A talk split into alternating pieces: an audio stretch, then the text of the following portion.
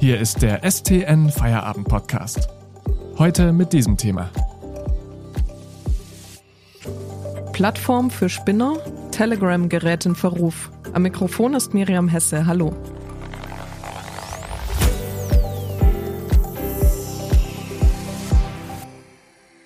Lange galt vor allem ein Messenger-Dienst als sicherer Zufluchtsort für Menschen, die ihre Daten nicht an WhatsApp preisgeben wollen. Denn Telegram-Chats haben keine automatische Ende-zu-Ende-Verschlüsselung. Sie muss erst aktiviert werden. Doch jetzt häufen sich plötzlich die Negativschlagzeilen. Gefälschte Impfpässe sollen zum Beispiel über den Nachrichtendienst verkauft worden sein. Warum verbreiten dubiose Nutzer bis hin zu Extremisten ihre Botschaften so gern bei Telegram? Darüber spreche ich heute mit dem Online-Redakteur Jörg Breithut. Hallo Jörg. Hallo Miriam. Jörg, was ist eigentlich der Unterschied grundsätzlich zwischen Telegram und WhatsApp zum Beispiel? Also prinzipiell unterscheiden sich die Messenger nicht sehr groß. Es sind beides äh, Dienste, mit denen man sich gegenseitig ähm, SMS schicken kann oder Kurznachrichten schicken kann. Da sind sie ziemlich ähnlich und deswegen sind auch viele nach ähm, den Unruhen, was äh, die Nutzungsbedingungen bei WhatsApp angeht, gewechselt zu Telegram. Es gibt allerdings einen großen Unterschied und der ist, dass ähm, Telegram eher ein soziales Netzwerk ist. Also tatsächlich ähm, gibt es die Möglichkeit, in, sich in riesigen Gruppen zu unterhalten. Das, da gehen bis zu 200.000 Menschen in so eine äh, Chatgruppe. Bei WhatsApp sind das nur 256. Außerdem gibt es die Möglichkeit, ähm, großen Promis zu folgen, also äh, in dem Fall auch Verschwörungspromis, ähm, die Kanäle einrichten und da kann es sein, dass äh, teilweise Xavier Naidoo und anderen folgen knapp 120.000 Menschen. Und auch die Initiative Querdenken 711, ähm, bei der sich ziemlich viele Corona-Leugner versammeln, die fühlen sich auch sehr wohl bei Telegram, oder? Ja, vor allem jetzt mittlerweile, weil sie eben in der vergangenen Woche auch einen wichtigen Kanal verloren haben und das ist eben YouTube. Ähm, dort haben sie äh, Videos hochgeladen, äh, die laut YouTube selbst oder laut Google ähm, Falschinformationen verbreitet haben. Deswegen ähm, ist dieser, dieser Kanal verloren gegangen und sie sind jetzt eben bei Telegram weiter aktiv und dort passiert nichts. Haben die einfach unterschiedliche Nutzungsbedingungen oder worin besteht die Diskrepanz? Also man muss sagen, dass die großen Netzwerke wie Facebook, Google, ähm, auch Twitter sehr streng, man muss sagen, in der Zwischenzeit vorgehen gegen, ähm, gegen Falschinformationen, also was äh, Impf, äh, Falschmeldungen über Impfungen angeht, was Corona-Leugnen angeht. Da sind die Facebook, Twitter und Co. sehr streng geworden.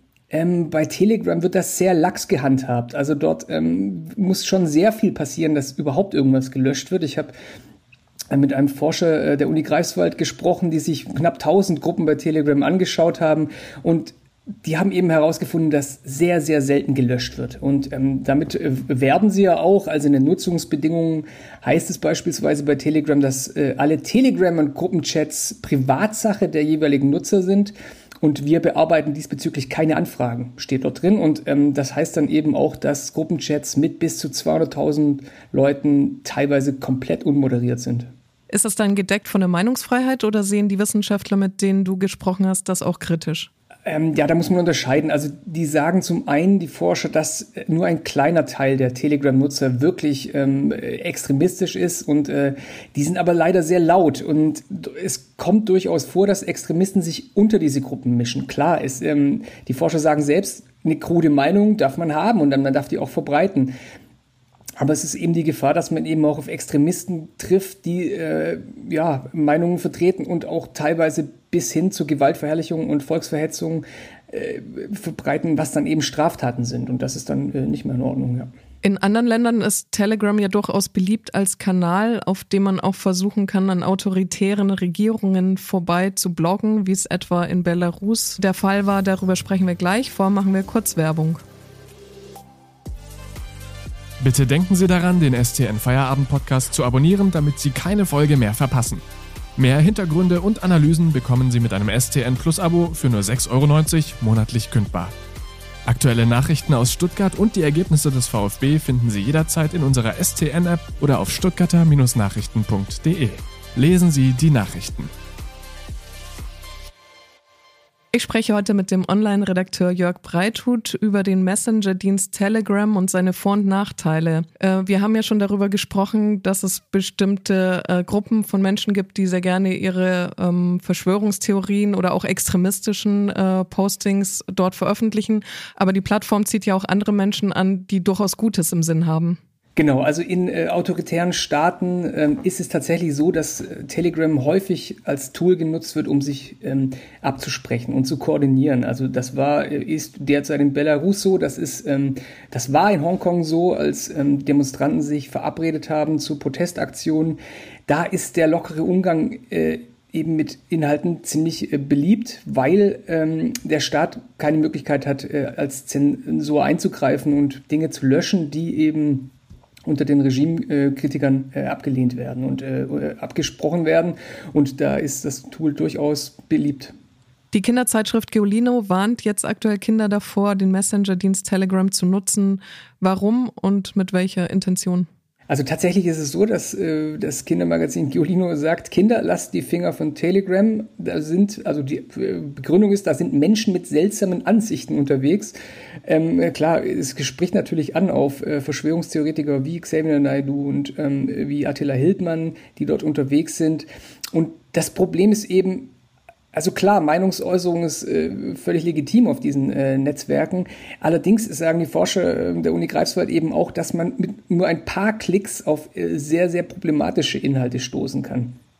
Das heißt, ähm, äh, extremistisches Gedankengut, ähm, äh, Holocaustleugnungen, also wirklich Dinge, die eben auch in die Strafbarkeit gehen. Wenn sie selbst nicht in den Gruppen sind, die Gruppen sind untereinander vernetzt, verlinken aufeinander und äh, da landet man eben äh, sehr, sehr schnell auf Seiten, äh, wo man seine Kinder nicht haben will. Hat denn dann Telegram wenigstens in Sachen Datenschutz noch die Nase vorn? Ja, tatsächlich muss man sagen, dass WhatsApp da immer noch die Nase vorn hat. Und zwar bietet WhatsApp, wenn man mit Freunden chattet, eine Ende-zu-Ende-Verschlüsselung an. Das heißt, das ist sicher, da wird unterwegs nichts ausgelesen. Bei äh, Telegram ist das so, dass man das jetzt einstellen muss. Nur wer den geheimen Chat aktiviert, ähm, kommuniziert mit seinen Freunden über oder seinen Bekannten und seiner Familie über diese sichere Ende-zu-Ende-Verschlüsselung. Alles andere äh, wird erst auf dem Server verschlüsselt von Telegram und was dort passiert, weiß man eigentlich gar nicht genau, denn im Gegensatz zu Konkurrenzangeboten wie Signal und dergleichen ist der Quellcode von Telegram nicht einsehbar, also der Server-Quellcode. Das heißt, was da passiert, wie die Daten verschlüsselt werden, weiß man nicht. Das heißt, man weiß auch nicht, ob sie theoretisch ausgelesen werden können. Daher äh, ist es so, dass sich alle, die sich eigentlich sicher fühlen auf Telegram, vielleicht äh, gar nicht so sicher sind, wie sie eigentlich denken. Heißt, du selbst hast den Messenger-Dienst Telegram schon von deinem Handy gelöscht? Äh, tatsächlich habe ich Telegram noch auf meinem Handy installiert.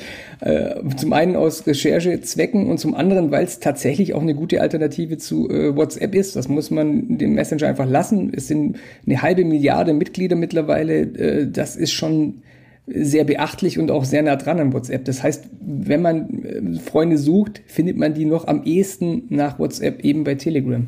Aber es könnten dann auch die falschen Freunde sein. Äh, das kann man sich zum Glück auswählen. Ähm, man muss schon aktiv werden, wenn man äh, in solchen Kanälen unterwegs sein will. Also äh, wenn ich mich selbst dafür entscheide, Xavier Naidoo zu folgen, dann kommt man eben auch in diese Verschwörungskreise. Aber in der Regel gerät man da nicht rein, wenn man auch keine Lust dazu hat.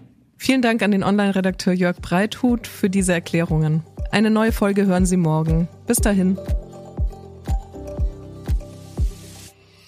Das war der STN Feierabend Podcast für heute. Mehr News gibt's im Netz unter stuttgarter-nachrichten.de.